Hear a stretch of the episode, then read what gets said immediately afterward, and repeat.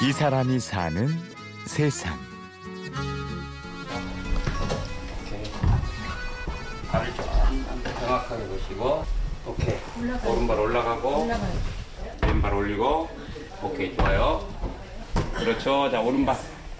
왼발. 그렇죠. 아주 잘하고 있어요. 좋아요. 오른손. 오른발 서서히 돌려. 서서히 쭉. 오케이. 서울 옥수동의 스포츠 클라이밍 연구소. 사방을 에워싼 벽이 수백 개의 손잡이로 가득합니다. 가는 길이 되게 수십 가지인데 이렇게 만약에 검정 테이프가 되어 있으면 이제 검정 테이프로만 잡고 가는 거예요. 이렇게 이렇게. 아무리 많은 길이 있어도 내가 가야 할 길은 하나. 암벽에 오르기 전에 나의 길을 그려봅니다. 지금 여기 이렇게 테이프가 복잡하게 붙었지만 저기서부터 쭉 내가 가고자 하는 그 길을 읽어 놓으면은 이렇게 복잡해도 딱 그것뿐이 눈에 안 들어와.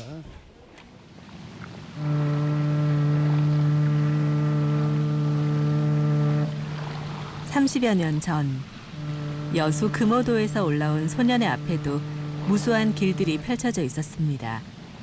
어디로 이어질지 알 수도 없는 길들이 처음에 서울에 올라왔고 당장 갈 데가 없잖아요 3만 원 들고 올라왔는데 그래서 이제 그 당시에 서울역 같은 데는 전봇대에 보면은 그 직업 구하는 게 많이 나와 있었고 그걸 보고 찾아갔던 곳이 그 당시에 화양시장 그쪽에서 그 재봉틀부터 시작을 했죠.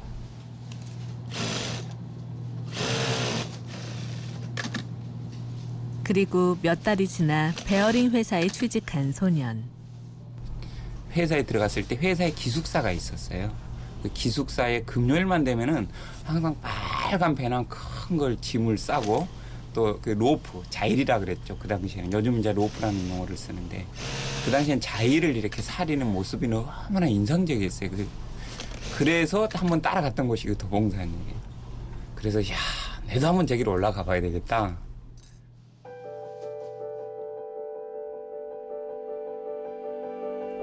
손정준.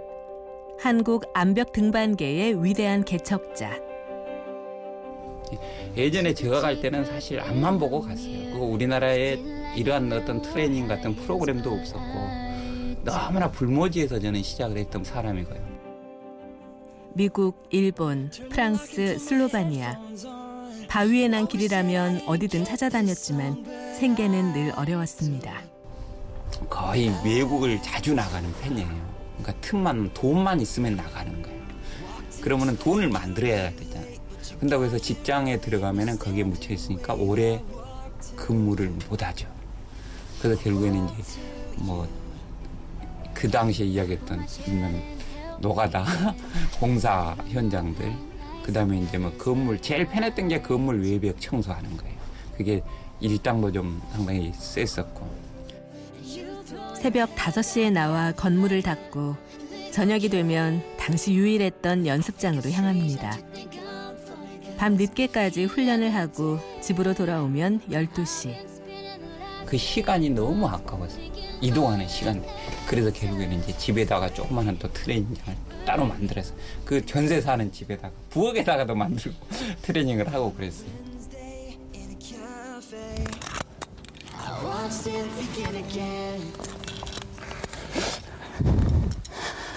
발가 어, 미끄러워요.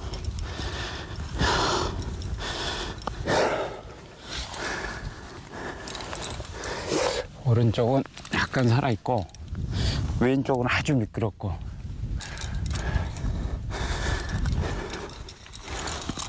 깎아지르는 암벽을 손끝, 발끝의 힘으로 오르는 극한의 도전.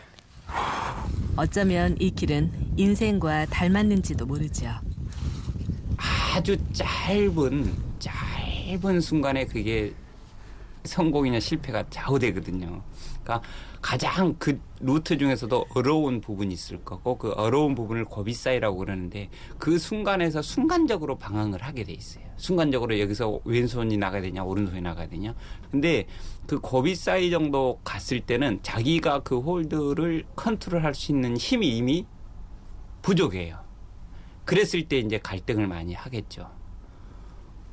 그렇지만 그 부분에서 더 침착해져야 되고 냉정해야 해져야 되고 결국에는 본인이 판단을 해야 되고